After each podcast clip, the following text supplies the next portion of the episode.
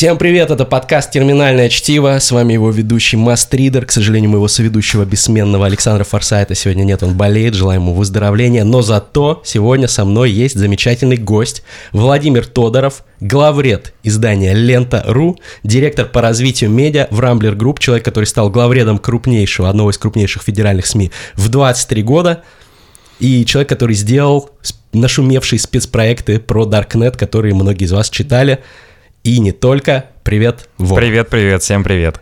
А, расскажи, пожалуйста, тем, кто не следил за твоей биографией, как так получилось, что ты так рано взлетел?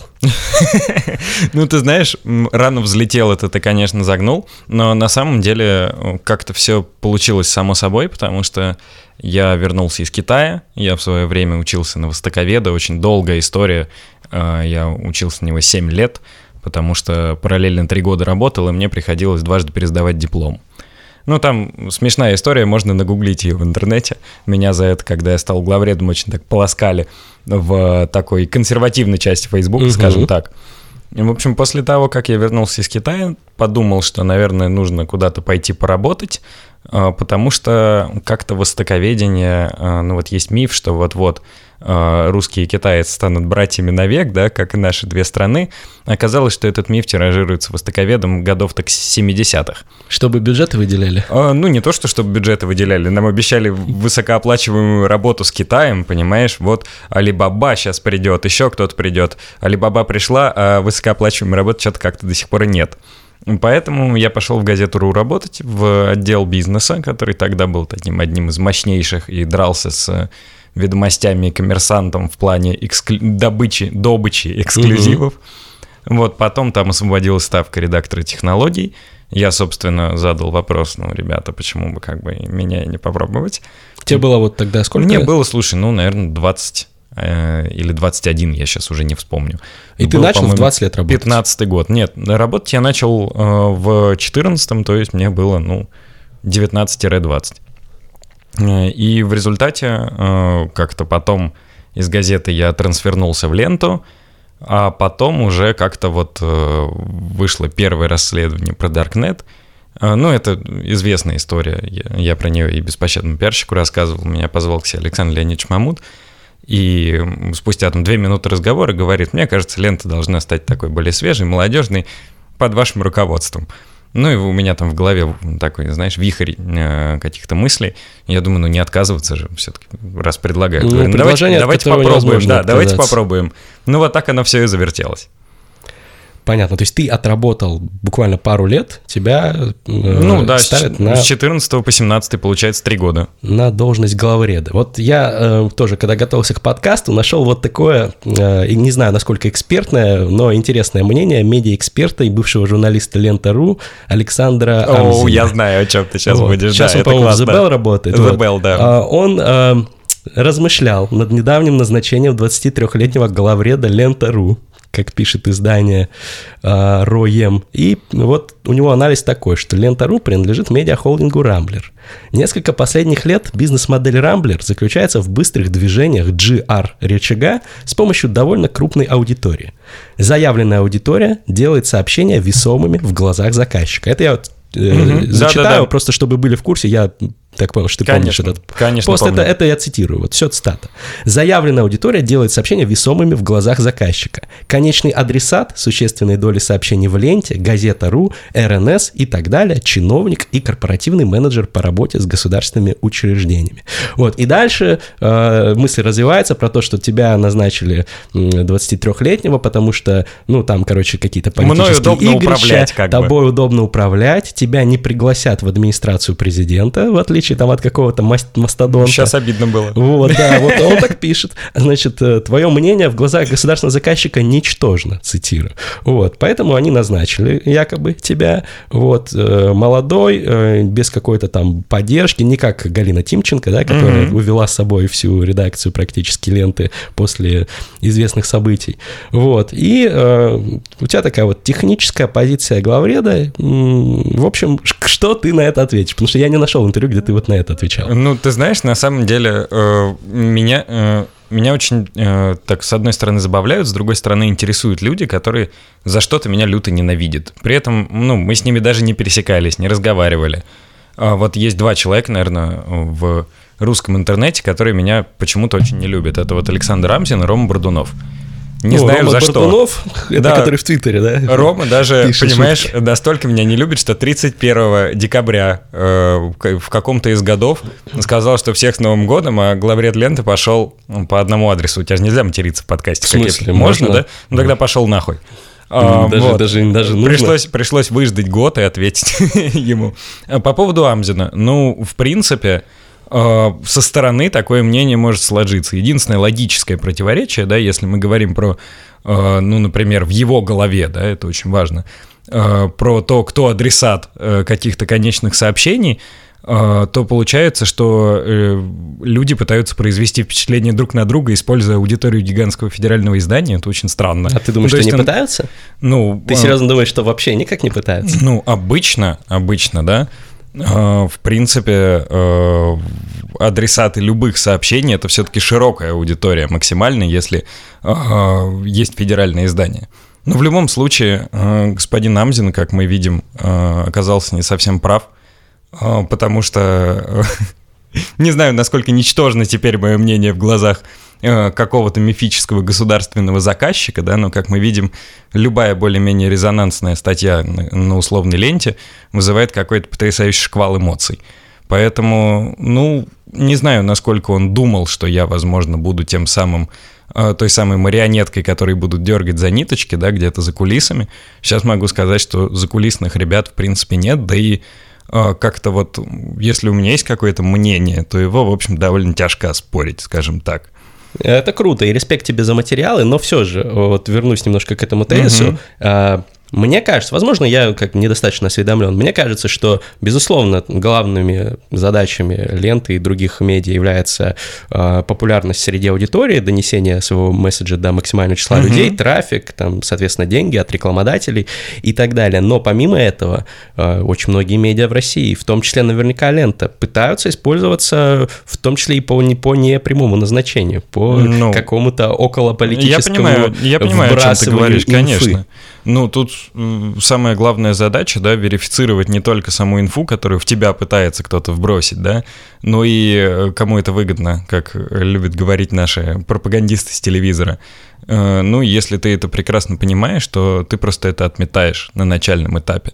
Потому что обычно э, люди, которые пытаются что-то разместить, в тщетных попытках, да, они заходят сразу с нескольких каналов, пытаются найти самый наивный или такой самый слабый, да, в плане пробития, и начинают в него целенаправленно долбить. Ну и порой бывает, что журналист, э, ну так, непростительно наивен, да, и он принимает эту информацию за чистую монету и пытается ее опубликовать, когда ты ему объясняешь, что, друг мой, как бы тебе сейчас просто слили э, какую-то, какую-то полную срань, да, тебя пытаются заюзать э, для того, чтобы потом э, сыграть в какую-то политическую игру, он начинает протестовать, говорит, нет, ты ничего не понимаешь, я там связывался с этим спикером, он говорит абсолютную правду, я говорю, ну это глупость полнейшая.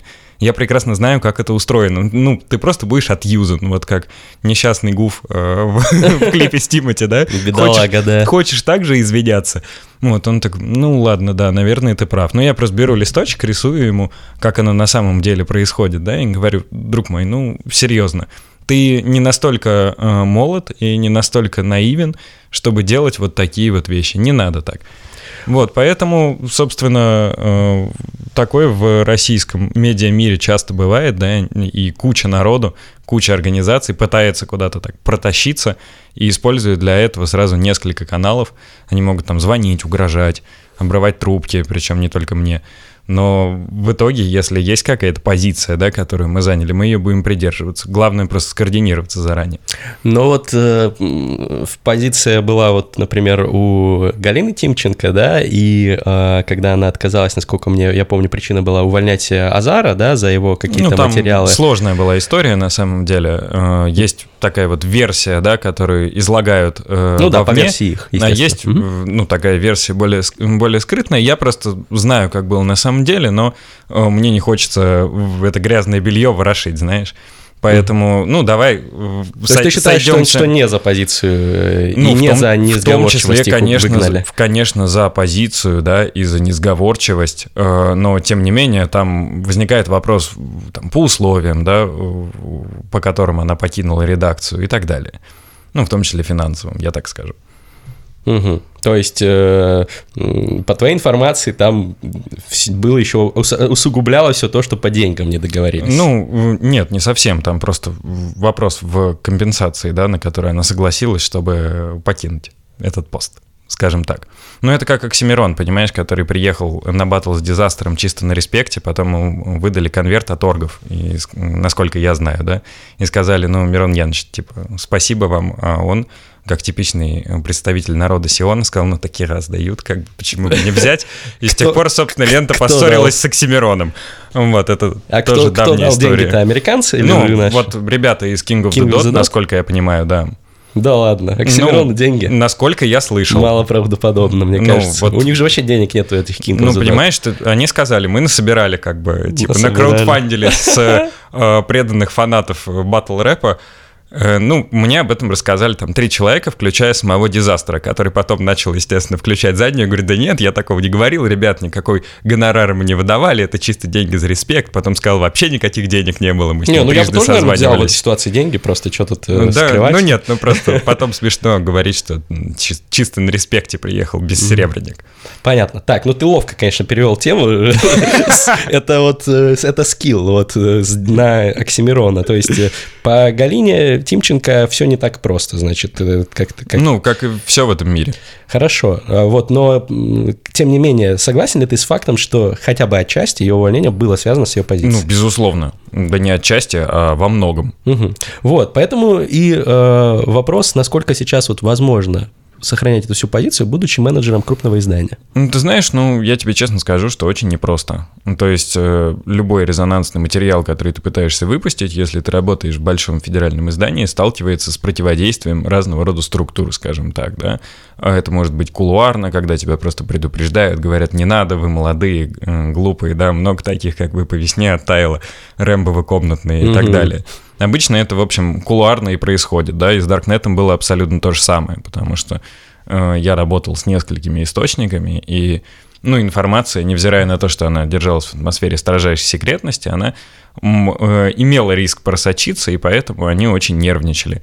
Очень Источники, нервничали. которые вам рассказывали, ну, как все устроено? Которые, которые мне рассказывали, да. Э, они очень переживали, говорили, что вот, э, мне, ну, они оба ну, не в России, но иногда в Россию приезжают. И они говорят, вот нам нужно, значит, уехать, ехать мы будем через Белоруссию, пожалуйста, значит, не публикуй, пока мы Россию не покинем на всякий пожарный. Офигеть. А это источники, то есть связанные с гидрой? Нет, нет, это источники, связанные с силовыми структурами. Угу. Вот, и, э, ну, собственно, давление подобное, оно оказывается, постфактум оно оказывается, то есть начинают звонить какие-то разномастные пресс-секретари, еще кто-то, юристы, и говорят, мы вас засудим, немедленно снимайте материал, вот, это вообще кто? Почему мне звоните? Откуда, откуда у вас мой номер? Ну, это понятно, но есть такой игрок, как вот администрация президента. Есть. И э, по многим разным источникам есть практика общения ее с главредами крупных СМИ. Общаешься ну, ли ты с кем-то из администрации президента? Ну, смотри, как бы э, есть э, история в том, что действительно есть администрация президента, безусловно, да. Чтобы я персонально с кем-то общался там, да. Ну, управление Нет, внутренней политики. Такого не бывает. То есть ты не приходишь на какие-то там летучки? Ну, не то, что это летучки, Или да. там какие-то а. совещания, как это называется? Ну, я нет. Ты нет. Нет. Кто-то из Ленты.ру участвует в таких? Нет, из ленты из менеджмента. Нет. Насколько я знаю, это есть на телеке. То вот. есть э, сейчас интернет-СМИ э, такого нет? Или ну, это именно телек у вас просто, такого нет? Телек, насколько я знаю, он просто очень жестко брифуется, угу. и поэтому, собственно, они и ходят э, на какие-то там внутренние совещания. А я слышал, что интернет-СМИ тоже ходят, всякие там э, принципе, все, все назовем крупные, крупные СМИ, практически все, что Нет, появляются. Я, я подобных мероприятий не посещаю. Не посещаешь. Mm-mm. М-м. Понятно. Ну, то есть э, ты... Э, ну, понятно, что те, кто верят в то, что ты их посещаешь, ты, ты их так не убедишь. Вот. Ни в э, коем случае. Да. да я и не собираюсь их разубеждать. Но ну, просто не хожу и не хожу. Вот. Но как ты считаешь, насколько вообще медиа-ландшафт сейчас контролируется администрации президента в России? Ну, в принципе, давай честно, у нас медиа-ландшафт в России, он очень контролируем, да. э, и не только администрации президента, не надо делать из нее верховное зло. Э, он в первую очередь контролируем скорее даже э, какими-то бизнес-структурами и скорее какими-то административными, но не только администрацией президента. То есть есть гигантское количество министерств и ведомств, и чтобы выстраивать с ними отношения, медиа приходится, ну, либо ты с ними ссоришься, и тогда у тебя отрубается доступ к информации, либо ты с ними дружишь, но тогда тебе нужно время от времени выполнять всяческие их просьбы и поручения, угу. да. Ну, то есть эксклюзивы в обмен на необходимые им публикации. Большинство эксклюзивов сегодня, да, давай честно, представляют собой абсолютные сливы одних против других. И наши медиа, они неизбежно в эту игру играют, потому что если ты будешь против всех, то, скорее всего, с высокой долей вероятности тебя просто уничтожат. Плюс, что такое быть против всех, да, обычно ты сразу выстраиваешь позицию из разряда «сейчас я буду искать э, устричную ферму напротив дачи Путина, да, и понятно, что вот это вот вызывает, ну, максимально негативный резонанс, и в конце концов тебя просто додолбят, как это случилось там с условной редакцией РБК ну, это должен быть некий здравый смысл, да, в конце концов. То есть должен... здравый смысл это не э, залупаться на Путина, ну, например. Ну, ты должен понимать, что ты делаешь, да, то есть нет, э, ты можешь залупаться на Путина, но ты должен понимать последствия, скажем так. То есть ты, как главный редактор, должен понимать, что э, в издании работает гигантское количество людей, у них семьи, дети, ипотеки э, и так далее, и вот своим решением, как главного редактора, например, написать «Устричная ферма напротив дачи Путина», ты э, подвергаешь всех этих людей опасности. Готов ли ты пойти на такую ответственность? И ради чего ты готов пойти Это на сложный вопрос, конечно, безусловно. Вот, э, его нужно задавать себе каждый раз, когда ты публикуешь нечто максимально резонансное, а лучше всего, в принципе, у этих людей уточнить, ребята, как бы а вы готовы в случае чего новую работу искать? А ты бы стал, стал бы публиковать такой материал? Про устричную ферму напротив дачи Путина? Да, ты если знаешь, бы ты пока, знал, что информация пока действительно... у меня нету этой фактуры, я тебе не могу этого сказать, правда. Ну вот, э, это то же самое, что э, вдруг на тебя нападают и грабят, сможешь ли ты выстрелить в человека, да? Я смогу. Ну, ты вот сейчас вот так уверен. А... Ну, я в этом не сомневаюсь. Я могу предположить хорошо, что я смогу. Ну вот, я не могу ничего предположить, честно. Не смогу ли я выстрелить в человека, не смогу ли я опубликовать устричную ферму напротив дачи Путина, правда. Приходилось ли тебе задавать подобный вопрос себе и отказываться в публикации, от публикации ну, вот каких-то? В, в последний раз э, как раз, э, ну, не отказываться с Даркнетом э, мы совещались. Но опубликовали? Опубликовали, конечно. Вот, но мы и респект. совещались, и, в принципе, я сказал, что, ребят, как бы все, кто задействован в этом проекте, они действительно ну, подвергаются некой опасности. Мы все помним историю с Голуновым, мы все знаем, как многие там э, силовые структуры отчасти задействованные в этом бизнесе, потому что в России по-другому не бывает, обладают дикой мстительностью, без дураков, то есть, казалось бы, есть здравый смысл, да, обычно журналистов бьют и убивают до публикации, но после они могут просто на тебя как бы, зуб иметь и найти способ каким-то образом тебя подковырнуть. Я говорю, вы готовы к этой ответственности? Они говорят, Вован, а нахрена мы тогда это писали? А то есть э, э, ты говоришь о том, что кто-то, может быть, из э, госорганов, которые крышуют всю эту тему, может вам устроить неприятности, или кто-то из, из бандитов, которые Нет, нет, слушай, этим? ребята, которые торгуют на гидре, да, им нету в этом смысла. Просто, да, мне тоже так Ну, кажется. это привлечет к ним ненужное внимание. Одно дело, мы рассказали о том, как оно в России really works, да, другое другое дело, они грохнули за это журналиста. Ну, Тем тут, более, тут, им может быть даже и выгодно, что вы про них рассказали. Ну, это то же самое, что Пиар. говорить о том, что если ты рассказываешь про зверство исламского государства, это выгодно исламскому государству, понимаешь? Ну, в какой-то степени, да, возможно. Ну, в какой-то степени, да. возможно, да. То есть кто-нибудь э, увидит статью про ИГ, вдохновится и скажет, пожалуй, поеду, хотя да, сейчас да, уже да. ехать-то особо и некуда, да, давай честно. Вот, то же самое, то же самое, запрещенная в России, да, да организация «Звездочка». Да. А, вот, тут то же самое абсолютно. То есть кто-то, возможно, да, прочитав это, скажет, а пойду-ка я, пожалуй, закуплюсь на гидру. Но честно, учитывая массовость этого явления, я не верю, что это действительно работает так. Ну, то, то есть, есть от этих обвинений ты... Я думаю, что большинство людей, угу. которые прочитали эту статью, а, прекрасно знали, что существует подобная площадка, но просто не представляли себе масштабов ее деятельности. Я тоже так думаю. Ну и более того, еще не факт, что люди, которые вот пошли на гидру покупать наркотики, покупали до этого их в офлайне. Нашли, ну, нашли нужную ссылку и не потеряли все бабосы, да, после того, как э, с Киви себе на биткоин перевели. Не, я просто про то, что, ну, если мы ничего не пропагандируем, естественно, да, но если наркопотребители переходят из э, офлайна в онлайн, то, как, наверное, это там не факт, что это хуже, потому что они хотя бы получают Ну, какую-то там знаешь, удобную систему не то, что- проверенного не то, что, не получения. то чтобы и лучше, во-первых, не, не сказать, что проверенного зависит от того, что они употребляют. А, Ну, я говорю про, в смысле, то, что там есть хотя бы система каких-то там отзывов, Ну, оценок, все, все это, в, в принципе, от офлайна. ра- работает, э, да, с переменным успехом, безусловно. Не идеально, А, конечно, Не да. идеально, но все равно я не считаю, что переход э, наркопотребителей из офлайна в онлайн это хорошо. Но, с другой стороны, это неплохо, это просто есть. Окей, есть- ну мы отвлеклись от темы, то есть в- ты думаешь, что это все-таки чуваки, связанные с государством, могут э, там найти, подкинуть что-нибудь, отпиздить, Конечно, э, конечно. там. Ну, то же самое, что как произошло с Голуновым, да, мы прекрасно знаем, кто это сделал. Ну, точнее, это сделали э, гунковцы МВДшные по просьбе сотрудников ФСБ, как нам утверждают медиа. Вот, соответственно, ну, сотрудники ФСБ действительно, как российское новое дворянство, весьма могущественны и весьма э, могут на тебя озлобиться. Дворяне при погонах. Ну, дворянь, да, при звездах. И, соответственно, они вполне могут устроить тебе какую-нибудь подлянку.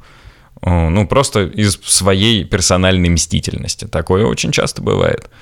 Вот, мы не всегда просто об этих случаях знаем, особенно это распространено в регионах, где человека просто начинают крепить. Причем, э, если он такой активист, его крепят не только по линии ФСБ, а, но ФСБ дергает за ниточки, его начинают крепить какие-нибудь спортсмены из местных православных клубов, да. Типа А, ти- титушки, да, как ну, э, такие вот, такие вот тетушки, да, которые действительно прям э, начинают ему присылать фотографии, там что-то типа поздновато твоя жена возвращается из парикмахерской. Пиздец. Да.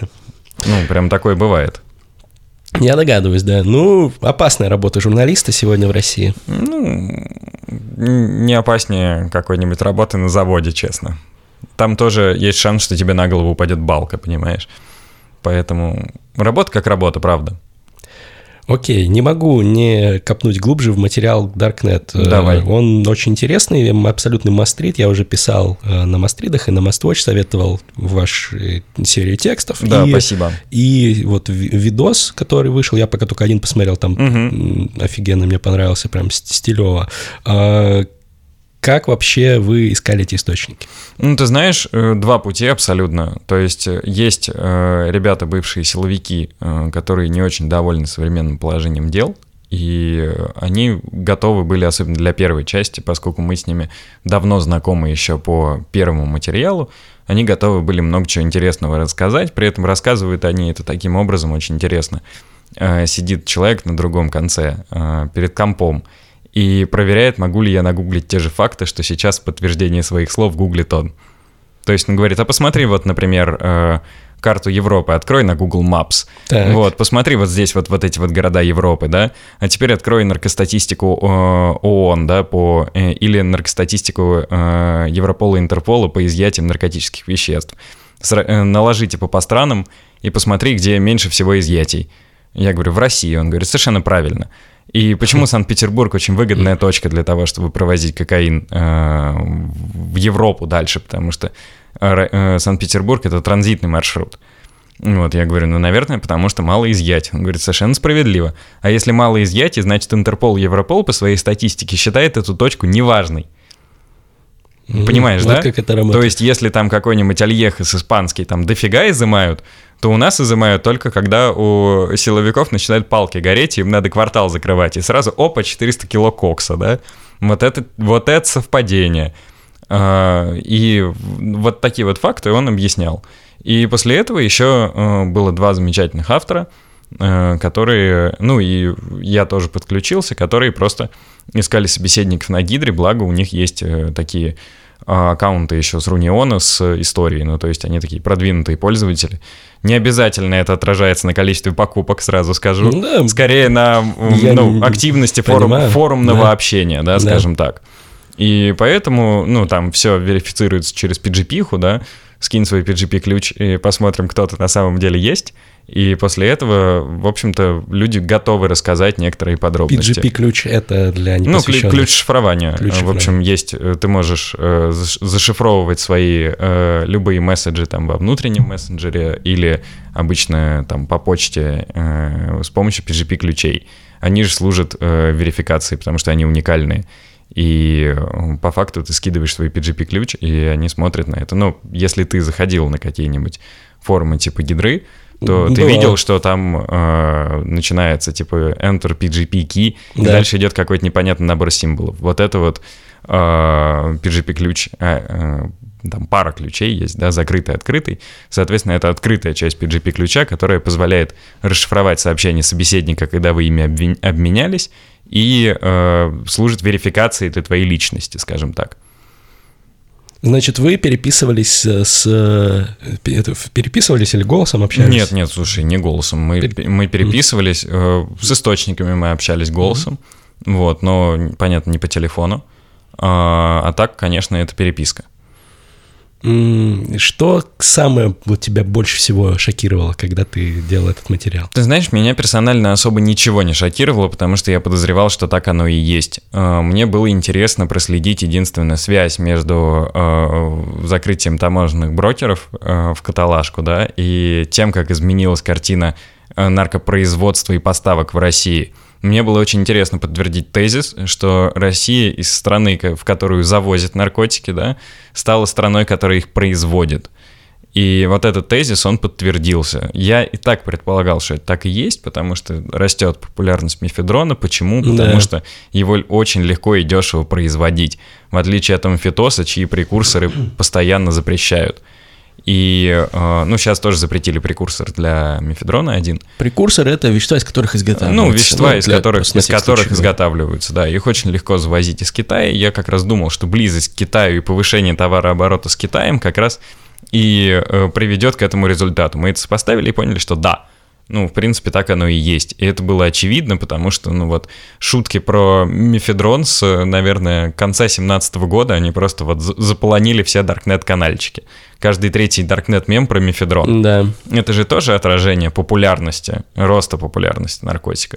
Ну и, соответственно, интересно, что Россия вдруг стала страной-производителем, да. А, Ну и, в принципе, интересно, что хоть где-то в мире Россия страна номер один, да.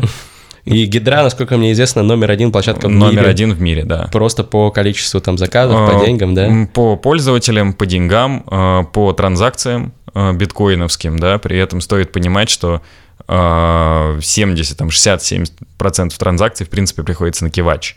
То есть люди настолько не палятся, что они Киви просто... кошелек. Да, конечно. То есть не, не, не биткоин. Нет, не биткоин. Офигеть. Биткоин это там 30-40%, и в основном это опт, я думаю, потому что а, через киви кошельки тяжко таскать большие суммы денег. Ну, потому что тебе нужно верифицировать киви кошелек, да, через Да. паспорт. А что, люди так настолько не парятся, что покупают Ну, они, через смотри, Киви? во-первых, в регионах, э, я не знаю, знаешь ты это или нет, до сих пор популярны киви-терминалы. Ну да, да. Соответственно, ты покупаешь левую симку, регишь на нее левый киви кошелек, и если у тебя до 15 тысяч, то ты можешь делать это без паспорта, ну, транзакции. Поэтому ты э, просто закидываешь через киви терминал там 3000 рублей, э, покупаешь себе там э, мефоч гашек, две самых популярных позиции в регионах, и после этого чувствуешь себя замечательно, ну, как наркопотребитель, и тебе не нужно париться с биткоинами. И люди думают, что это дает им анонимность. Ну, То, что левая симка, как будто ее нельзя отследить по сигналу. там. Ну, а кому Ну, надо, кому надо делать. отслеживать Если человека, который, заказы, то который да. тратит 3000 в неделю Ну, на конечно. наркотики, как бы по левой сим-карте э, по транзакциям? Ну, и никому не нужно. Ну, если только он не перешел кому-то дорогу. Да вряд ли. Человек, который покупает на 3000 в неделю, вряд ли кому-то перейдет дорогу, честно. Особенно в регионах. Ну, если он, конечно, не Нет, оппозиционный. активист там, например, Активист, оппозиционный, да. скажем. Ну, я надеюсь, что они достаточно Журналист. аккуратны, Но чтобы они, я думаю, не делать подобных биткоины, вещей. Да. да. я тоже так думаю. Или водочку там. Безопаснее, да, в России. А, самый популярный у нас это мефедрон, альфа PVP, да? Ну, да, это бывшие как раз соли, Соли, спайсы. Ну, скорее соли, да. Мгм. И э, гашиш, да, получается? Гашло и марихуана, да. Э, Ну, там гашиш, марихуана в зависимости от региона воюет, просто гашиш один из немногих наркотиков, который не пострадал от э, э, таможенных брокеров. Там был, была просадка по гашишу э, очень существенная там в 16-17 году, потом более-менее каналы восстановились, э, и просто потому что его тоже довольно удобно завозить, Я не, э, помнишь, э, был прекрасный футаж с группы «Рыночные отношения», когда их задержали с 18 килограммами гашиша. Да. Там прям были красивые кадры, где у них вот эти клетчатые сумки, и в них прям вот эти вот брикетики 100-граммовые э, по килосу, такие обмотанные скотчем. И гашиш занимает довольно мало места, и у него довольно высокая маржинальность э, между оптом и розницей. Ну, то есть у нас кусок сейчас уходит там по 500-600 рублей, условно говоря, при этом э, плитка в 100 грамм стоит там 25-27 тысяч. Соответственно, вполне можно посчитать, сколько ты получаешь да. маржи, если ты там начинающий наркодилер и покупаешь там, я не знаю, 500 грамм гашиша и потом распродаешь его там по 1, 3, 5, 10 граммов. Поэтому То очень... есть грамм, грамм гашиша для э, поставщика стоит несколько рублей, что ли, получается? Ну, плитка стоит э, 25-27, соответственно, можешь посчитать, сколько стоит один грамм. Ну, вот сейчас у тебя... В плитке... В плитке сотка. 100 граммов. Да. Ну, то есть 250 рублей угу. за грамм. Ну а, да, так в разы ты дешевле. Продаешь чем... за 500-600, поэтому да. это очень такой высокомаржинальный, плюс его не нужно производить, он к тебе приезжает, и э, методов и способов его запрятать, да, довольно немало. Соответственно, он вернулся э, по популярности, хотя в свое время, там, в 16-17 году, очень многие гроверы шутили, что вот и до нас добралось импортозамещение, потому что, значит, нету гашиша, и теперь мы, гроверы, станем номер один, потому что... И, и марихуана будет, типа, и, Да, э, она и сейчас в некоторых центральных, особенно городах, популярнее, потому что, ну, гроу-сети налажены просто колоссальные. То есть, если посмотреть на э, процент внедрения интернета вещей э, промышленного в российском гровинге, я думаю, что э, какой-нибудь какие-нибудь авторы нацпроекта, там что-то типа, знаешь, цифровое предпринимательство, они бы просто слезу пустили. Потому что там... У них там все автоматизировано, да? Все автоматизировано, полив. абсолютно. Они заказывают э, потрясающие всякие гроу-боксы из Голландии, гроу-системы целые. Угу. Там везде вставлены датчики, они управляют всем со смартфона, и при этом обычно они для безопасности покупают два участка сразу. На одном э, дом, который официально записан вообще на кого-то другого, соответственно, на другом участке живет хозяин, и он со смартфона все это контролирует. Красиво. Блин, ну, конечно, вот э, всякие такие э, маргинальные индустрии, типа э, наркоиндустрии, порноиндустрии, они очень сильно всегда хай-тек осваивают. Ну, это правда, первых. да. Ну, порнуха — двигатель э, форматов, да, как мы знаем. Да. И про VHS, и про битву Blu-ray, HD, DVD, но это такие уже расхожие истории. Вот с наркоторговлей абсолютно то же самое. Она действительно осваивает все передовые методики, а особенно в странах, где очень суровая запретительная законодательства. Ну, то есть почему в Европе и в Штатах, например, нету э, даркнет-площадок в таком количестве? Ну, то есть умерли Альфа-Б и Ганза, да?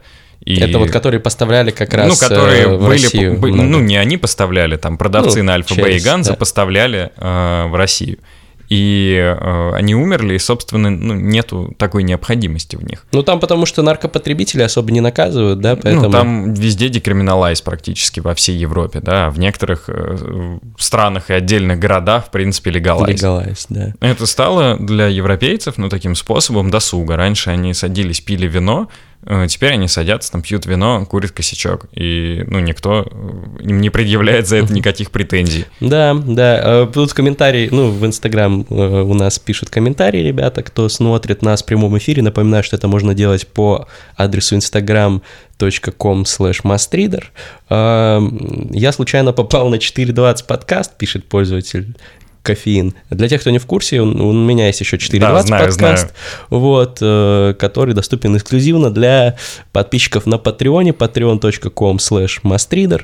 Подписывайтесь, там бывает интересный контент. Вот, но это нет, это не 4.20 подкаст, это, это обычный подкаст терминальное чтиво, все максимально э, straight, straight edge. Вот, просто тема действительно очень важная, и э, я тоже догадывался, что масштаб такой, но э, все равно, когда читал, содрогался удивлялся вот от э, того, что насколько, наверное, наша страна, наши люди вот э, терпят урон огромный из-за вот этого повального распространения синтетических наркотиков. И насколько сложно побороть эту гидру гидру во всех ну, смыслах. Ну, ты знаешь, было бы желание. То есть ты думаешь, что если бы не было заинтересованных чуваков в э, спецслужбах, то и можно было бы победить? Я думаю, что здесь целый комплекс факторов. То есть, если бы э, не было заинтересованных э, людей, большого количества заинтересованных людей практически во всех э, силовых ведомствах российских, да, и э, если бы не было столь жесткого законодательства, а intention столь жесткое законодательство родился еще со времен ФСКН, у которых, ну, изначально, в принципе, да, если мы посмотрим на историю ФСКН, мы рассказывали это в первом проекте 2017 года, был такой э, первый руководитель ФСКН Виктор Черкесов, которого уволили, к слову, после статьи в «Коммерсанте», которая называлась «Чекистский крюк спасет Россию», вот, где он говорил, что чекисты, как новое дворянство, станут тем крюком, который подвесит на себе падающую в пропасть Россию.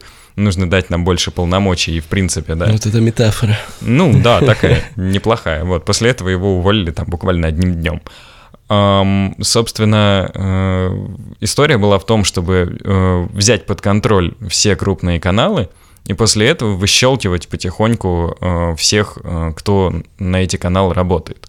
Потом Черкесова уволили, вместе с этим ушла куча реально подвязанных оперов, и сел господин Иванов, который вообще занимался не пойми чем. А сотрудники ФСКН в отсутствии а, распоряжения от начальства начали, естественно, повально заниматься крышеванием. То есть, как мне рассказывали, ну, сразу там несколько, десяток сотрудников ФСКН, ты не мог продвинуться по службе по чину там выше капитана, ну или мог с гигантским трудом. Ты просто как, э, знаешь, Серпико, э, э, Аль Пачино, да, да, в одноименном фильме, если ты не участвовал во всех этих схемах. Ну, это просто на тебя смотрели, как на какого-то отщепенца. Типа, ты вообще зачем сюда работать пришел? Ты что, с наркотиками бороться пришел, правда? А, ну и, соответственно, сейчас э, история более-менее повторяется, потому что соблазн действительно очень велик. А, зарплаты не самые большие у наших сотрудников, и при этом нету ну, некого такого института репутации, да, потому что в Штатах или в Канаде, например, брать взятки и крышевать кого-то, а, ну, это тоже случается, безусловно но ответственность за это гораздо сильнее. И э, попытки найти этих людей, они гораздо активнее. То есть, если мы посмотрим даже все голливудские фильмы по, про, про продажных копов, да, мы поймем, что под них кто постоянно роет, да, там у, УБН, э, ой, УСБ, это, типа управление собственной безопасности, да. они такие вот эти крысы из УСБ пришли ну. посмотреть, что тут у нас. Вот, у нас такого практически нет. Ну, а, у нас есть тоже эти ну, структуры. есть, есть структуры. Просто структуры есть, нет, скорее всего, видимо. они не работают, да. Угу. А, ну и плюс жесткое антинаркотическое законодательство, потому что а, зак, э, закрытость, в принципе, страны и нежелание а, каким-то образом а, либерализовать законодательство таки приводит к росту спроса на наркотики, потому что это вполне логично, люди будут э, все еще пытаться найти, где им купить. А, и им просто нужно дать удобный сервис. Ну, собственно, и это так случилось у нас с Даркнетом. Что делать? Вот ты, как человек, который разобрался очень глубоко в этой Я теме. Я считаю, что нужно либерализовать законодательство, конечно. Ну, то есть э, нужно э, проводить декриминалайз с умом. Ну, то есть никто э, не говорит нам о том, что необходимо начинать сразу давать возможность выращивать э, и продавать это на российском рынке. Попробуйте выйти на рынок международный. Ну, то есть проведите декриминалайз, э, дайте э, какое-то упрощенное налогообложение для компаний, которые хотят производить что-то. У нас же большая гигантская школа технической конопли, например, да. Об этом мало кто знает, но Советский Союз был номером один в мире – по производству э, технической конопли и сопутствующих продуктов. А это, это где, секунду... в Чуйской долине какой-нибудь? Нет, нет, по практически всей России. Да? Есть даже знаменитый ролик откуда-то из Краснодара, знаешь, с добрым таким советским голосом ведущим, который говорит там что-то типа «Тамара вырастила такую высокую коноплю, что даже верхушек не видать». Вот и там женщина, и такой куст метра два с половиной. А, техническая конопля это же тоже весьма интересная история, особенно в плане а, масел, а, смазочных материалов. В общем, гигант, корабельные гигант, снасти, по-моему, делали раньше. Корабельные снасти и до сих пор да. делают из пеньки, да. Это производство той же одежды, причем эко-безопасной абсолютно. Это не то, что вот сбор хлопка с этими несчастными детьми, которые, на которых постоянно попадается там United Colors of Benetton, да, это гигантская индустрия. То же самое, в принципе, используя эти наработки, У нас есть институт коноплеведения, который постоянно крепит за то, что они там какой-то новый сорт пытаются технически вырастить. Приезжают гунковцы, говорят, что у вас тут куст Это растет. управление наркоконтроля. Да, да, штраф вам несчастным научным сотрудникам, это вообще-то их работа. Можно использовать эти наработки для создания каких-то потрясающих там новых сортов для, в принципе, выведения российских конопляных компаний на международный рынок. Это реально действительно огромный растущий пласт, да. То есть в стране у тебя декриминалайз легких наркотиков, ну, в частности, марихуаны, при этом у тебя есть компании, которые работают на Запад, они платят налоги, пусть и по какой-то льготной ставке, ты становишься более конкурентоспособен на рынке, а потом, когда ты понимаешь, что психологически общество более-менее готово, да, ну, ты замеряешь, в принципе, его отношения, замеряешь количество преступлений, это сейчас большая дискуссия в Штатах, да, замеряешь, э, в принципе, рост наркопотребления других опасных наркотиков, тоже большая дискуссия в Штатах, нет однозначного мнения, ну, вроде как вообще никак не влияет. Ни на количество аварий, то есть а, декриминализация... Декриминализация никак не влияет на употребляемость других наркотиков. Вот, кто-то, естественно, более... В Америке же силен институт лоббизма, да? Конечно. А, кто-то там более склонный а, к ребятам, которые уже сделали многомиллиардный бизнес, говорит, что, конечно, снижаются. Вот УБН говорит, что не снижаются. Но в любом случае, в общем, это один из путей, по которому Россия, в принципе, может пойти и может стать конкурентоспособной на рынке. Тем более, что у нас уже есть примеры. Есть Борис Йордан, да, бывший гендиректор НТВ, который основал, э, теперь владеет частью акций одной из крупнейших марихуановых компаний в мире. И он русский. То есть он в свое время увидел, э, что этот бизнес привлекателен, инвестировал в него и теперь стал э, на этом долларовым миллиардером. А вот э, Холивар, ты смотрел же документальный да, сериал? Да, Там конечно. был тоже чувак какой-то. Там тоже был парень, отец, да. Отец, один из отцов Рунета, я не помню, как его зовут. Ну, я тоже не помню, но он тоже как бы... стартап. Да, он тоже основал марихуановый стартап, то есть к этому можно относиться э, с, по-разному, но это действительно гигантская растущая индустрия. И Россия может впрыгнуть в этот hype train, да, пока он еще не разогнался и не отошел от станции. При этом, конечно, мы можем либерализовать законодательство. У нас каждый седьмой э, сидит по... Да, 228. Ну, 25% всех приговоров по, 2, по наркотическим статьям, то есть это 228, 232, да. Э, у нас э, куча народу абсолютно ежегодно туда уезжает. А каждый седьмой что? И каждый четвертый, получается? А, нет, каждый четвертый приговор, но каждый седьмой заключенный а, сидит, сидит понял, сейчас, да. потому что это же да, заключенных угу. замеряют по годам. Но в среднем там, если я не ошибаюсь, 86 тысяч приговоров было в 2018 году. И это, конечно, абсолютно ужасно. То есть это разгрузит тюрьмы, это позволит, ну, каким-то образом, да, не выключать из экономики, из социума людей, которые были простыми наркопотребителями, а таких, если я не ошибаюсь, 75% всех осужденных. То есть только То есть 20... Просто купил, покурил и сел. Ну да, даже покурить, наверное, не успел. Просто купил и сел. Вот. Мы, конечно, говорим про всякие злостные нарушения, там, любых законов со стороны сотрудников правоохранительных органов желание сделать себе палки. Ну, в общем, вы просто берете, закрываете молодых людей, обычно 25-34 по статистике, э, в тюрьму от 5 до 10 лет, откуда они выходят законченными уголовниками. Да. Ну, потому что у нас, ну, в любом случае ты выходишь из тюрьмы с весьма поломанной психикой, а, а скорее всего, если ты еще и молодой, тебя просто подпрягут в это. Ты выйдешь как бы законченным уголовником, у которого еще 7 лет не снята судимость, его просто ни на одну работу не возьмут. Что тебе делать? Конечно, идти дальше в криминал. И в итоге у нас растет еще количество людей, которые задействованы в криминальных структурах. Ну, это такой порочный круг, конечно. А что ты, э, значит, э, что ты скажешь сторонникам того аргумента, что вот в России, если у нас там легалайз будет или декриминализ, то все сразу скурятся и так далее? Ну, мне кажется, что скурятся лучше, чем сопьются, как это происходит сейчас, например, да? Если у нас будет декриминалайз, то люди вряд ли будут устанавливать автоматы с боярышником, а потом травиться этим боярышником и попадать в больницы в количестве скольких там людей? 200, 300, когда была вот эта вот, по-моему, да. в 16 или в 17 году эта эпидемия боярышника. Ну, это же ужасно. Травля паленой водкой, э, какой-то кошмарный уровень алкоголизации населения, э, количество э, преступлений, совершенных в состоянии алкогольного опьянения, да? Ну, ты же не будешь никого ножом бить под марихуаной. Ну, теоретически можно, но ну, да, теоретически, вероятность, вероятность, можно, конечно, меньше. Но с да. высокой долей вероятности этого не произойдет.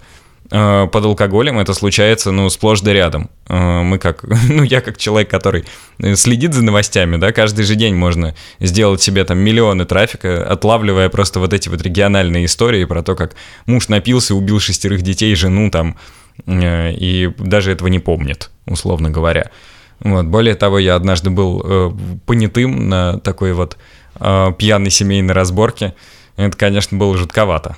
А что произошло? Ну, э, я шел по улице, вот, это было э, в районе Конькова. Я, по-моему, шел из спортзала с тренировки 22 с чем-то э, осень. И тут ко мне, значит, подбегает сотрудник в форме, ну, такой типичный пепс, и говорит, так, типа, молодой человек, есть у вас 5 минут? Я говорю, ну да, есть. Он такой, тогда будете понятым. А я уже не могу сказать, типа, ой, нет, знаете, понятым пяти минут нет. Ну, он говорит, пойдемте, пойдемте, быстрее, типа, паспорт при себе есть? Я говорю, да. Он так, ну все, фух, слава богу, пойми, а то меня начальство убьет, просто пипец. Вот, мы приходим, э, и вот мы поднимаемся, э, лифт не работает, мы поднимаемся этаж на шестой, такая типичная девятиэтажка, э, и мимо, мимо меня проходят вот эти вот коронеры, да, которые так один поворачивается назад и говорит, выноси. И они выносят вот такой черный мешок, в котором, собственно, лежит труп. Да. Мы заходим на кухню, там просто пипец, все в крови.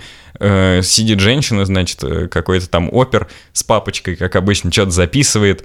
Э, вот там кровавый нож. Э, хоть, ну, хотя бы не, от, не отмечено все такими, знаешь, желтыми квадратиками, слава богу, иначе совсем была бы такая голливудская картина. И она говорит, а что я могу сделать? Он на меня напал, я его ударил раз 18. И рядом стоит еще один чувак, я говорю, вы тоже понятой? Он такой, ну да. Потом выясняется, что он с опером очень хорошо знаком. И он говорит, ну сейчас с меня судимость снимут, я опять в менты пойду. Это Россия. Это Россия, да. Типичная история. А, пишет в комментариях пользователь э, Сот Ион. Была статистика по изнасилованиям под воздействием веществ, и Мариванна на втором месте после алкоголя. Ну, не на первом же. Mm-hmm. Вот, ну то есть mm-hmm. я совершенно не отрицаю, что... То есть ты думаешь, это взаимозаменимо, что э, алкоголики начнут э, меньше пить и курить, а не люди, которые не бухали, начнут курить? Я думаю, что э, в принципе, да, э, разумные люди, э, они найдут меру и в том, и в другом. А неразумные, которых ну, большинство? Неразумные, которых большинство, да, постепенно, у меня есть ощущение, перейдут с алкоголя на э, легкие наркотические вещества. Вот, интересно, кстати, посмотреть э, какую-нибудь статистику американскую, да, как единственную, наверное, репрезентативную, или там уругвайскую, Уругвай, или канадскую, да, э, чтобы понять, как э, снижается потребление алкоголя. Насколько я помню, я могу ошибаться, снижается но ни в Америке, ни в Канаде, ни в Уругвае нет такой колоссальной проблемы с алкоголизмом, как в России, да. Кстати, малоизвестный факт, в России сейчас тоже снизилось за последние годы потребление Снизилось, алкоголя. да, это я но помню. Оно все еще... Но оно все еще остается очень высоким. Не таким высоким, как, например, в Польше условный, да. То есть то, что мы номер один в мире, это миф, но э, учитывая просто, в принципе, недостаточное количество людей у нас в стране, это все равно очень критично. А, и, ну, такой, как бы, как это сказать, очень посеченный различными трагическими событиями истории генофонд. Это как бы весьма э, серьезная история. У меня есть ощущение, что действительно, да, снизится потребление алкоголя, э, увеличится, возможно, ну, понятно, что увеличится потребление легких наркотических веществ, и от этого в итоге снизится статистика преступлений, самое главное, разгрузится правоохранительная система, и люди э, не будут выпадать из этой жизни, да, и потом уходить в криминал. Ну и, наверное, кто-то не будет юзать э, всякую синтетическую дрянь, э, ну, и выберет высок, в пользу с высокой долей вероятности, да, да, это, это очень важный аргумент. Ты Наверное, главный, мне совершенно кажется, правильно вообще. сказал, потому что действительно так, да, и сейчас же берут все, ну, все, что более доступно, по, по соотношению. Да, дешевле там, всего цен, синтетика цена, всякая, да, дешевле всего синтетика. Сожалению. Поэтому она распространяется и вышибает просто другие, куда менее вредные наркотические вещества. Да, совершенно верно. И это целая эпидемия. Ну, надеюсь, что со временем какие-то меры эти будут приниматься, хотя мне, честно говоря, не верится, что мне в тоже... текущем режиме это возможно. Мне тоже очень Слишком консервативные Очень люди консервативно, там, и им просто тяжко э, осознать, что, ну, скорее всего, мир к этому придет рано или поздно, да, они и они придут к этому поздно они не, не владеют методами рационального мышления. Всем советую их осваивать. Ну что, у нас время подходит к концу. Я очень хотел с тобой обсудить э, то, куда идут современные медиа, и то, то как ты, А как сколько, сколько у нас еще времени А есть? я надеюсь, что мы сделаем с тобой вторую часть подкаста. Не вопрос. Нахуй гидру, я предпочитаю лентору. Е. Спасибо всем, 5 звезд на iTunes, это подкаст «Терминальное чтиво». Спасибо. Владимир Тодоров вернется к нам во второй части, не пропустите, подписывайтесь на нас, пишите отзывы, пишите комментарии, подписывайтесь на Мастриды, это мой телеграм-канал, паблик, там публикуются разные годные тексты, в том числе такие, как пишет и публикует Владимир. Всем пока! Пока-пока.